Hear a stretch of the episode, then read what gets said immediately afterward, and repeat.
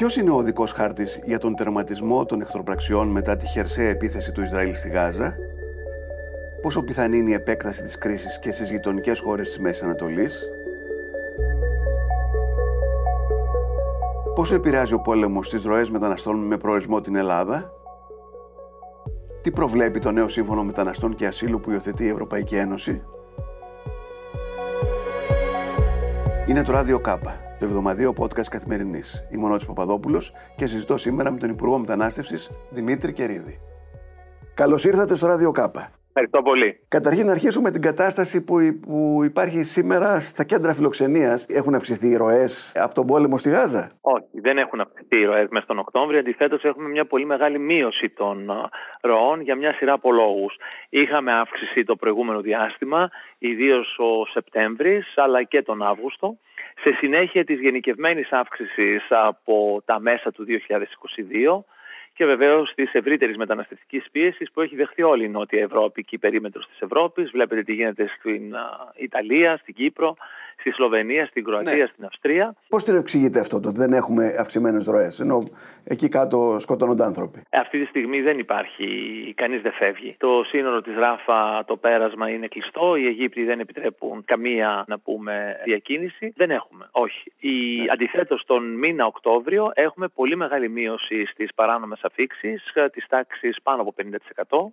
Στον Εύρο οι ροές έχουν εντελώς μηδενιστεί μηδενιστεί. Στο Βόρειο Αιγαίο έχουμε μια μείωση της τάξης του 70% που ήταν πάντοτε το πιο ευαίσθητο σημείο, η Λέσβος και η Σάμος. Έχουμε μια μετατόπιση της πίεσης νοτιότερα, καθώς οι διακινητές ψάχνουν να βρουν περάσματα στα μικρά νησιά της νότιας Δωδεκανήσου, στη Σίμη, που είναι περίκλειστη από την Τουρκία, όπως ξέρει από γεωγραφία, στο Καστελόριζο και βέβαια στην Ρόδο. Θα ελεγχθεί και αυτό τις επόμενες μέρες ή, εν πάση περιπτώσει, λίγες εβδομάδες και νομίζω ότι η κατάσταση είναι απολύτως διαχειρίσιμη. Έχει να κάνει με το λιμενικό, έχει να κάνει και με τη συνεννόηση με την Τουρκία. Πόσοι από αυτούς που φιλοξενούνται είναι, ας πούμε, Παλαιστίνοι, είναι από αυτή την περιοχή; Έχουμε 3.100 Παλαιστινιακής καταγωγής που άσυλο στο σύστημα. Περίπου το 10%.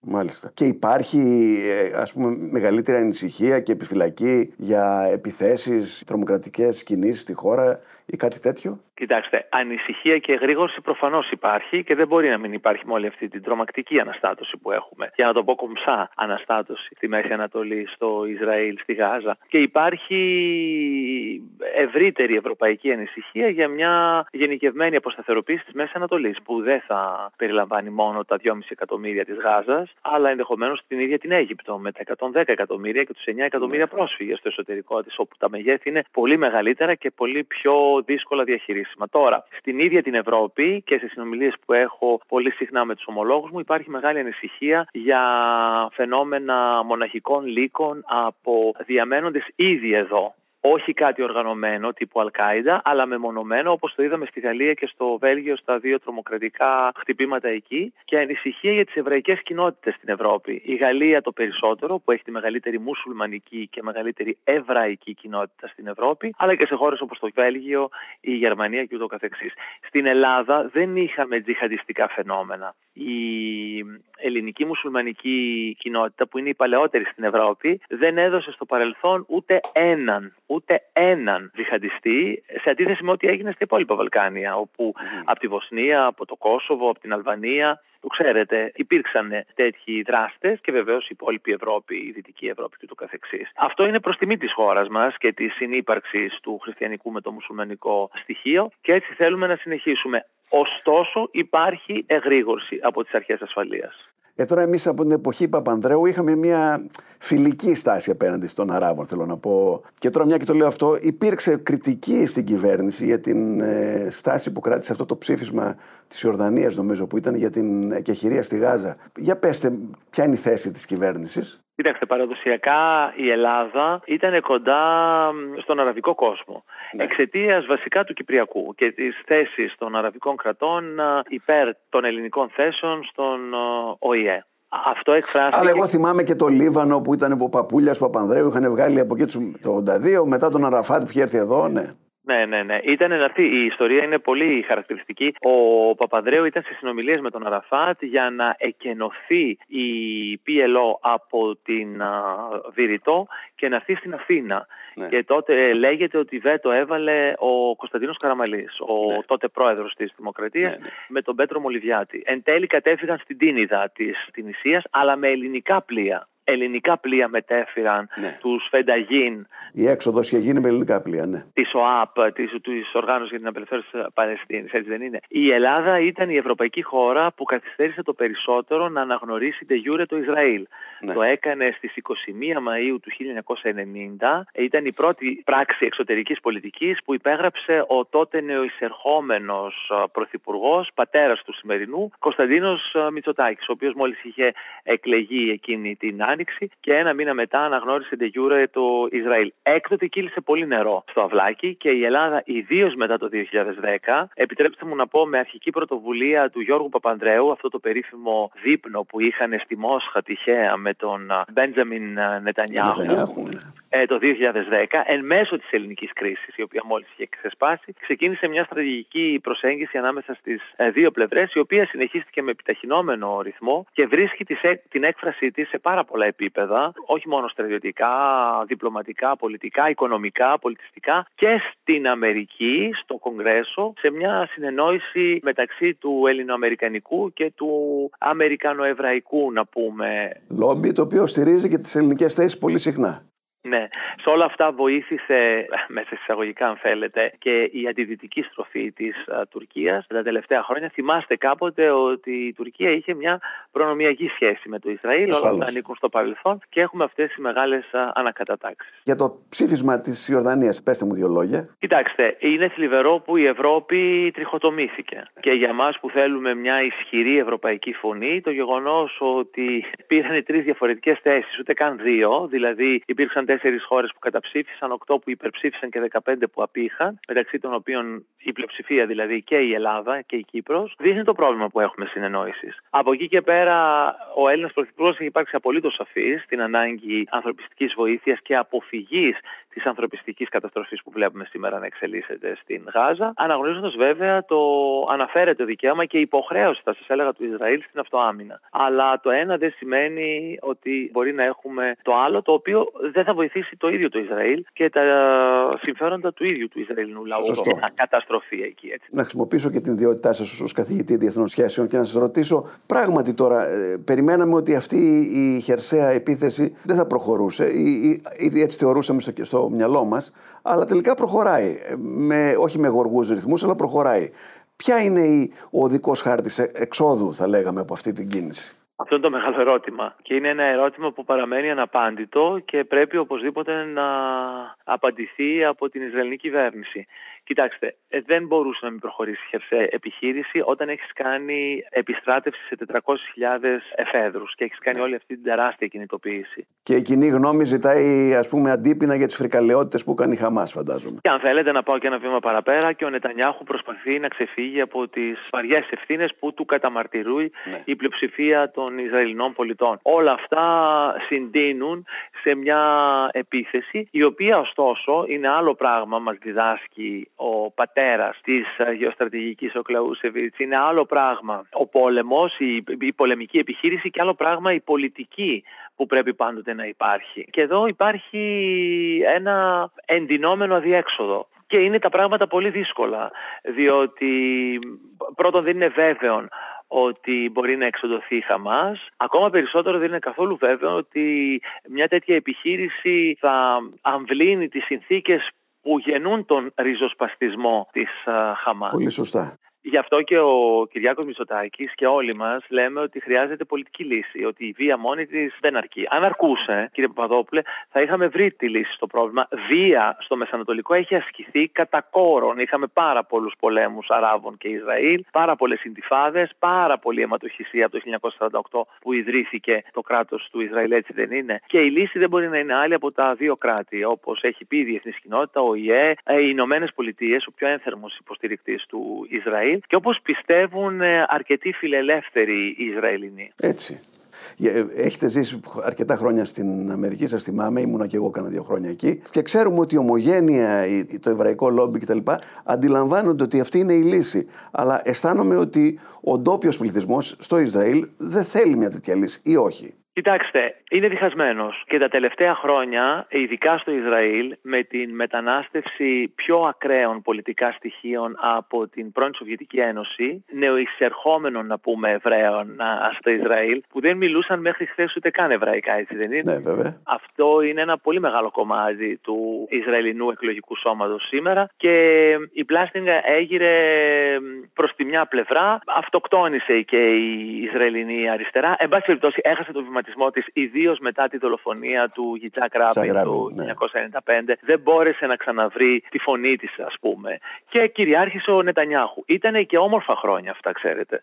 Το Ισραήλ έχει αναπτυχθεί πάρα πολύ οικονομικά. Δεν είναι το Ισραήλ. Ένας λόγος παραπάνω. Ε, δεν είναι. Και μπόρεσε και έβαλε το πρόβλημα κάτω από το χαλί. Ε, βγήκε από το χαλί με αυτή τη φρικαλαία και βάρβαρη τρομοκρατική επίθεση της Χαμάς στις 7 Οκτωβρίου. Αλλά δεν μπορούμε να βρούμε λύση όμως. Θέλω να πω. Το μέλλον που υπόσχεται το Ισραήλ στους Παλαιστίνιους είναι αυτό της Δυτικής Όχθης, όπου δεν υπάρχει Χαμάς. Όπου δεν υπάρχει Χαμάς. Γιατί λέμε θα εξοδώσουμε τη ε, Χαμάς ναι, για ναι. να έχουμε κάτι άλλο. Δεν υπάρχει Χαμάς, αλλά για να πας στη δουλειά σου περνάς από πέντε μπλόκα ε, των επίκων. Εκεί θέλω να καταλήξω ότι πλανώνται πλάνη νυχτρά αν πιστεύουν ότι αυτό είναι κάτι που θα είναι αποδεκτό από τα 7 εκατομμύρια περίπου Παλαιστινίους που βρίσκονται με τον έναν ή τον άλλον τρόπο υπό την κατοχή, τον έλεγχο του Ισραήλ. Είναι 7 εκατομμύρια, είναι 2 και κάτι στη Γάζα, 3 και κάτι στη Δυτική Όχθη και πάνω από ένα και κάτι, κοντά στα 2 εκατομμύρια εντός του ίδιου του Ισραήλ και είναι Ισραηλινοί πολίτες, έτσι δεν είναι, με Ισραηλινά διαβατήρια. Λοιπόν, μιλάμε για ένα πολύ μεγάλο πληθυσμό, ο οποίος δεν μπορεί εσαΐ και ήρεμα, χωρίς εντάσεις θέλω να πω, και χωρίς εξάρσεις βίας να δεχθεί να ζει ως πολίτης δεύτερης κατηγορίας. Το δράμα των Παλαιστινίων, για να πούμε και τον αντίλογο, είναι ότι έστω και έτσι είναι σε πολύ καλύτερη μοίρα από τους περισσότερους Άραβες στην περιοχή. Δηλαδή σε σχέση με ε, το Λίβανο ή τη Συρία, την τεράστια ναι. που έχει γίνει στη Συρία. Το Ισραήλ λέει ότι έστω και έτσι ζείτε καλύτερα σε μένα και υπό τον δικό μου έλεγχο. Αλλά ξέρετε ο εθνικισμός είναι μια δύναμη πλέον που δεν μπορεί κανείς να της αντιταχθεί, έτσι δεν είναι; Δηλαδή θα περίμενες από έναν από ένα μεγάλο λαό που έχει περάσει τόσα πολλά στην ιστορία του, με μεγάλους επιστήμονες, ισχυρή επιρροή στα κέντρα αποφάσεων, έτσι, μεγάλες προσωπικότητες στην παγκόσμια κοινωνία, 6 εκατομμύρια στα κρεματόρια των Ναζί, να είχε μια άλλη φιλοσοφία, να προσπαθούσε με κάθε τρόπο να βρει μια λύση, που δεν υπάρχει άλλη. Ε, βάζετε τώρα ένα ζήτημα και ο λίγο φιλοσοφικό, ναι. διότι πραγματικά και εμένα που έχω παρακολουθήσει την ιστορία του Ισραήλ και του Εβραϊσμού διεθνώς, με μεγάλο θαυμασμό για τα επιτεύγματα. Μεγάλο κομμάτι του δυτικού πολιτισμού και τεραστίων προσωπικότητων από ποιο να ξεκινήσει και ποιο να τελειώσει κανείς. Ε, από τον Αϊνστάιν, από τον Φρόιντ, έτσι δεν είναι, να πάρουμε τώρα τον 20ο αιώνα ναι, για ναι. παράδειγμα, είναι εβραϊκής καταγωγής. Ε, μεγάλο μέρος των επιτευμάτων της Αμερικής οφείλεται στην πολύ δυναμική εβραϊκή κοινότητα που είναι και το πιο προοδευτικό, αν θέλετε, εθνοτικό στοιχείο, το πιο έτσι, η εβραϊκή διανόηση, η εβραϊκή ακαδημαϊκή κοινότητα, η επιστημονική κοινότητα και ούτω καθεξής. Εδώ όμως έχουμε να κάνουμε τις αντιφάσεις της ανθρώπινης φύσης αν θέλετε. Το γεγονός ότι σήμερα το Ισραήλ έχει εκλέξει μια κυβέρνηση ε, στα δεξιά του Νετανιάχου από ανθρώπους που μιλούν, ε, αν θέλετε, τουλάχιστον έτσι λένε αυτά που διαβάζω ε, από τον Ισραηλινό τύπο. Ακραίους, χωρίς καμία αμφιβολία να πέσουν οι Παλαιστίνοι, να τους πνίξουμε στη θάλασσα. Ναι, ναι, ρατσιστικά, φασιστικά, με έναν ακραία, χιδέα ακραία λόγο. Άλλωστε έχουν καταδικαστεί από Ισραηλινά ε, δικαστήρια για αυτές τις ακρότητες στο παρελθόν και σήμερα είναι υπουργοί. Αυτό είναι μια σίγουρα μεγάλη αντίφαση. Αλλά είναι πολλές οι αντιφάσεις. Ο εβραϊκός λαός είχε συνδεθεί στο ευρωπαϊκό υποσυνείδητο ως ένας λαός μαλθακός. Ένας λαός της διανόησης και του εμπορίου, έτσι δεν ήταν; Οι Πρόσοι, οι Γερμανοί ήταν αυτοί που πολεμούσαν, όχι οι Εβραίοι. Βλέπετε σήμερα τη μεγάλη ιστορική αντιστροφή. Ναι. Οι Γερμανοί λίγο πολύ δεν έχουν στρατό και ε, ε, εκλέγουν τους πράσινους και δεν ξέρω ποιους άλλους στην κυβέρνησή τους, έτσι δεν είναι. Και το Ισραήλ, το σύγχρονο Ισραήλ, η κρατική αυτή οντότητα του Εβραϊσμού, κάνει ό,τι μπορεί για να διαψεύσει αυτό το ιστορικό στερεότυπο, έτσι δεν είναι; Όμως αυτή η σκληρή στάση, θυμάμαι ένα, μια ανταπόκριση του BBC, ενός παλαιού εκεί ανταποκριτή στο, στον πόλεμο της Συρίας, που έδειχνε παιδιά σε ένα σχολείο να πέφτουν κάτω από τα θρανία τους και μια βόμβα να σκάει στο διπλανό σπίτι και να σκοτώνει την οικογένεια ενός από, τους μαθητές. Και, και να λέει ότι μόλις γεννήθηκε ένας νέος τρομοκράτης πολύ προχωρημένη θέση, αλλά πολύ, νομίζω πως κάπως έτσι είναι η αλήθεια. Λοιπόν, η σκληρή στάση φτιάχνει και άλλους χαμάδες. Κοιτάξτε, τα σημερινά δεκάχρονα, τα οποία βλέπουν δίπλα τους τις αδελφές τους νεκρές και τους πατεράδες τους πολυτραυματίες ή και αυτούς νεκρούς. Σε δέκα χρόνια, αυτά τα δεκάχρονα στη Γάζα θα είναι 20 χρονών. Το 2033 δεν είναι τόσο μακριά. Αυτά τα παιδιά, τα 20 χρόνια του 2033, θα είναι έτοιμα για συνύπαρξη και ειρήνη ή θα έχουν μέσα του το τραύμα. Την εκδίκηση. Ναι. Υπάρχει αυτό.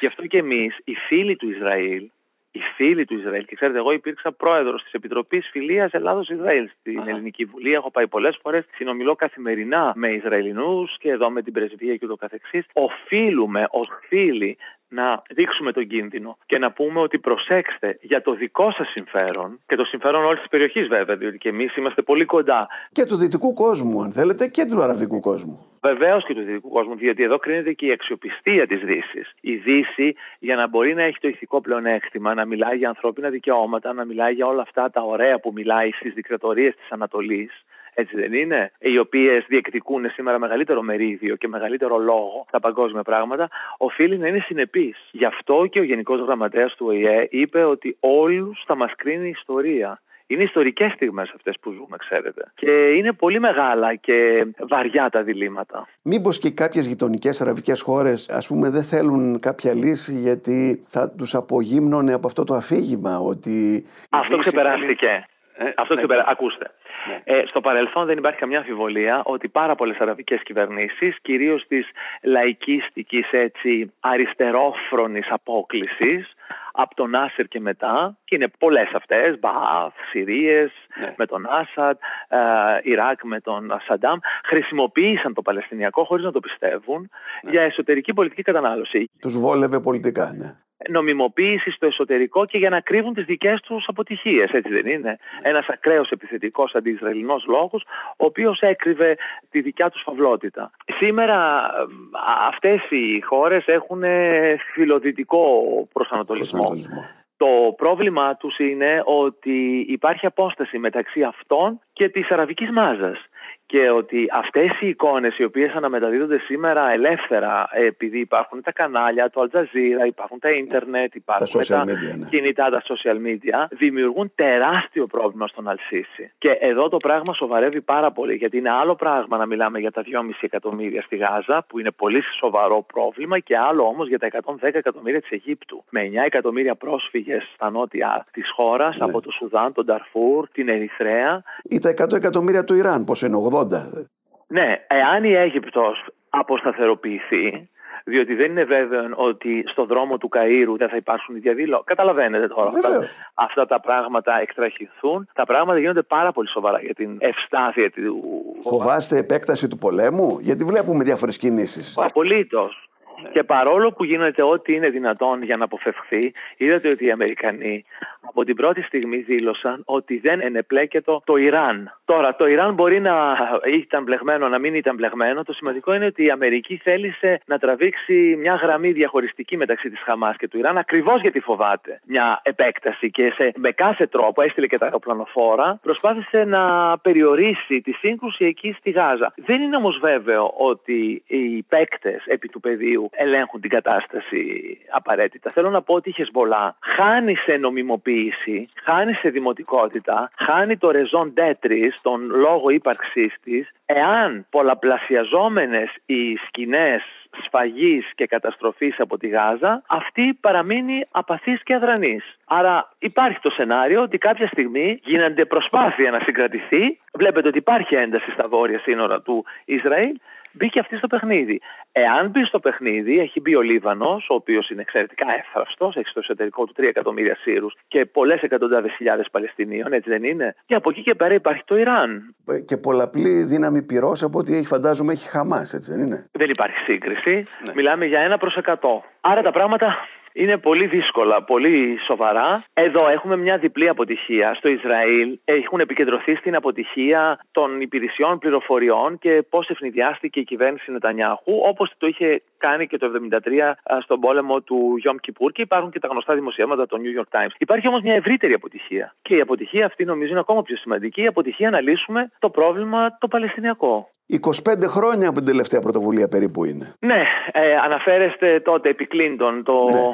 2000 στα τελειώματα της Προεδρίας Κλίντον ο οποίος επιχείρησε να φέρει κοντά τον Αραφάτ και τον Εχούτ ε, Μπαράκ και απέτυχε ναι, με τα προβλήματα εκεί, τις διαφωνίες για την Ιερουσαλήμ και πού θα είναι το σύνορο κτλ. Υπάρχει περιθώριο για νέα πρωτοβουλία τώρα που τα πράγματα πάνε τόσο άσχημα και όλος ο κόσμος βλέπει εδώ πέρα, κάτι πρέπει να κάνουμε. Δέξτε, τα πράγματα έχουν δυσκολεύσει πάρα πολύ. Όλοι, όλη η διεθνής κοινότητα μιλάει για δύο κράτη. Έτσι δεν είναι. Και η Αμερική. Όλη και η Ευρώπη και ο ΙΕ, όλα τα ψηφίσματα κτλ. Στη βάση των συνόρων του 1967. Αυτό είναι κάτι το οποίο δεν αποδέχονται οι Ισραηλινοί, ε, κυρίως λόγω της Ιερουσαλήμ, διότι τότε θα σήμαινε ότι η Ανατολική Ιερουσαλήμ, η ιστορική πόλη της Ιερουσαλήμ, θα περνούσε στα χέρια των Παλαιστινίων και άρα και το τείχος ε, των δακρύων, ναι. δακρύων και ούτω καθεξής, οι ιεροί τόποι κτλ. Ε, αλλά πέρα από αυτό, οι Ισραηλινοί έχουν προχωρήσει σε επικισμό της Δυτικής Όχθης, κάνοντας πολύ πιο δύσκολη τη δημιουργία ενός Παλαιστινιακού κράτους ε, εκεί. Οι έπικοι έχουν τεράστια πολιτική δύναμη στο εσωτερικό του Ισραήλ, διότι το σύστημα, ξέρετε, είναι απλή αναλογική σε ενιαία περιφέρεια. Είναι το πιο αναλογικό σύστημα στον κόσμο, που δίνει μεγάλη δύναμη στις μειοψηφίες. Δεν μπορείς να κυβερνήσεις χωρίς να έχεις τις μειοψηφίες. Και έτσι αυτοί οι 600-700 επίκων, Ισραηλινών δηλαδή, που ζουν στην δυτική όχθη υπό την προστασία του Ισραηλινού στρατού, είναι ένα πολύ δύσκολο μπλοκ. Θα χρειαστεί πολύ μεγάλη προσπάθεια. Αυτά για τους Ισραηλινούς. Από εκεί πέρα υπάρχουν τα άλλα προβλήματα από την άλλη μεριά, από τους Παλαιστίνιους. Ποιος θα είναι ο συνομιλητής, διότι ο Αμπάς είναι 87 χρονών, έχει αρνηθεί να κάνει εκλογές από το 2006 που εκλέχθηκε, γιατί ξέρει ότι θα τις χάσει απολύτως αδύναμος πολιτικά και διεφθαρμένος. Η Χαμάς είναι αυτή που είναι και αν ψάξεις να βρεις έτσι μια φιλελεύθερη, πώς να το πούμε, κοσμοπολίτικη ελίτ, ικανή να υπερβεί τα στερεότυπα. Δεν τη βρίσκεις. Δεν τη βρίσκεις, έχει φύγει. Ναι. Είναι στο Ντουμπάι, είναι στην Αίγυπτο, είναι στην Ευρώπη. Όπως δυστυχώς και οι αρχηγοί της Χαμάς, φαντάζομαι. Δεν κινδυνεύουν το κεφάλι τους. Δίνουν λεφτά και εντολές από το εξωτερικό. Σίγουρα. Ναι, σίγουρα. Και χρησιμοποιούν τους αθώους ε, και τους απλούς ανθρώπους να γίνονται μάρτυρες και στις επιθέσεις αυτοκτονίας και το καθεξής. Ναι, είναι πολύ θλιβερό και γίνεται η μεγάλη αντίφαση να βλέπεις από τη μια μια κοινωνία όπως η Ισραηλινή τόσο του 21ου αιώνα, ενώ με την τεχνολογία, με τα startups. Μελλοντική, ναι. Είναι Μελλοντική και από την άλλη να βλέπεις αυτό το αρχαίγωνο μίσος και πάθος. Είναι σχεδόν βιβλική. Είναι η αρχαία τραγωδία στον υπερθετικό βαθμό. Άρα στους επόμενους μήνες θα πρέπει όλοι να αντέξουμε αυτή την, τη συνέχεια της αιματοχυσίας και να ελπίσουμε ότι κάπου θα βρουν μια λύση. Ελπίσουμε ότι η Αμερική, η οποία ακόμα ξέρετε υπάρχει αυτό το έρμο, το Air Force One και πετάει και πήγε ο Biden, διότι μετά τις επόμενες προεδρικές εκλογές δεν είμαι βέβαιος ότι ο επόμενος Αμερικανός ναι. πρόεδρος... Για φανταστείτε στη θέση του Biden να ήταν ένας Τραμπ, τι θα γινόταν τώρα. Δεν θα έπαιρνε το αεροπλάνο, ούτε νομίζω. Διότι υπάρχει αυτό το απομονωτικό της Αμερικής ε, πολύ έντονο, το οποίο εξέφρασε ο ίδιος ο Τραμπ. Άρα στο βαθμό που ακόμα η, πώς να το πούμε, η αποδυναμωμένη, η παραπέουσα ή με πολλά εσωτερικά προβλήματα υπερδύναμη ακόμα έχει κάτι από το παλιό, ε, υπάρχει μια ελπίδα ναι, να παίξει τον ρόλο. Τελευταία ερώτηση για να σας αφήσω στον πολύτιμο χρόνο σας. Προχωράμε, αντιλαμβάνομαι, σε ένα σύμφωνο μετανάστευσης και ασύλου στην Ευρώπη που θα είναι πιο εξυγχρονισμένο σε σχέση με το παλαιότερο που έριχνε όλο το βάρος στις χώρες που ήταν κοντά στα σύνορα. Μπορείτε λίγο να μας εξηγήσετε ποιο είναι το καινούριο συμβιβαστικό αυτό πλαίσιο; Πράγματι προχωράμε και πράγματι επήλθε ένας πολύ γόνιμος συμβιβασμός μεταξύ των δύο πολιτικών άκρων και πολύ συγκεκριμένα μεταξύ της Ιταλίας της Μελώνη και των Γερμανών Πρασίνων, έτσι ώστε να έχουμε εκτός από το Ευρωπαϊκό Λαϊκό Κόμμα, δηλαδή κόμματα όπως η Νέα Δημοκρατία, τους φιλελεύθερους και τους σοσιαλιστές, τους μισούς συντηρητικούς, η Μελώνη διέσπασε το μέτωπο στα δεξιά του Λαϊκού Κόμματος, ο Καζίνσκι και ο Ορμπάν δεν ψηφίζουν. Στο μεταξύ, ο Καζίνσκι στην Πολωνία έχασε και τις εκλογές. Οπότε ένας λόγος παραπάνω. Και οι πράσινοι οι Γερμανοί διέσπασαν τους πράσινους. Οι μισοί θα έρθουν με το σύμφωνο. Άρα έχουμε μια πλειοψηφία κοντά στο 70% λίγο πολύ στο Ευρωπαϊκό Κοινοβούλιο. Από τη Μελώνη στα δεξιά μέχρι τους πράσινους, τους Γερμανούς πράσινους στα αριστερά. Αυτό οφείλεται στον ρεαλισμό που επέδειξε η Μελώνη, η οποία αλλιώς εκλέχθηκε πριν από ένα περίπου χρόνο ε, και αλλιώς κυβερνά. Άλλο πρόσωπο έχει δείξει. Μπράβο.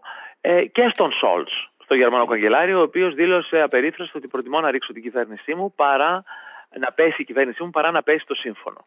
Και αυτό οδήγησε και τους πράσινους να τα ξανασκεφτούν κάποια πράγματα και εν τέλει να έχουμε αυτόν τον συμβιβασμό, ο οποίος οδηγεί στην επικύρωση εν τέλει του συμφώνου, το οποίο εισάγει για πρώτη φορά την αρχή της αλληλεγγύης, κάτι το οποίο εμείς ζητούσαμε παραδοσιακά και όλος ο Ευρωπαϊκός Νότος και μάλιστα σε περιόδους κρίσης απολύτως υποχρεωτικής αλληλεγγύης, να έχουμε έναν μηχανισμό τον οποίο τον χρειαζόμαστε πάρα πολύ. Βλέπετε τι γίνεται στη Μέση Ανατολή. Ε, Μακάρι να τον είχαμε σήμερα. Ελπίζω μέχρι την Άνοιξη να έχει επικυρωθεί πριν από τις ευρωεκλογές του 2024 και να είναι λειτουργικός. Το οποίο τι σημαίνει, ότι κάποιοι μετανάστες οι οποίοι θα έρχονται στην Ελλάδα θα μπορούν να διαχέονται και στην υπόλοιπη Ευρώπη; Έτσι ακριβώς, θα διαμοιράζονται και στην υπόλοιπη Ευρώπη. Αισθάνονται μια μεγαλύτερη σιγουριά και όλα αυτά, ξέρετε, είναι αλληλένδετα από το γεγονός ότι και εμείς φυλάμε τα σύνορά μας καλά και κάνουμε αυτά που πρέπει να κάνουμε.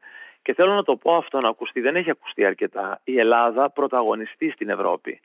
Θυμάστε πριν από τρεις μήνες, όταν ανέλαβε μετά τις εκλογές εκ νέου η κυβέρνηση Μητσοτάκη και εγώ το Υπουργείο Μετανάστευσης και Ασύλου, υπήρχε μία, πώς να το πούμε, μεγάλη έντονη κριτική σε βάρος της χώρας μας και της Frontex, την επαύριο της μεγάλης ναι. τραγωδίας της Πύλου. Κάποιοι λέγανε ότι η Frontex ετοιμάζεται να φύγει, υπήρχαν όλα αυτά τα αρνητικά δημοσιεύματα, υπήρχαν ε, αντεγκλήσεις μέσα στο Ευρωπαϊκό Κοινοβούλιο και ούτω καθεξής. Όχι πάντα καλοπροαίρετες και όχι πάντοτε χωρίς πολιτική σκοπιμότητα από πίσω.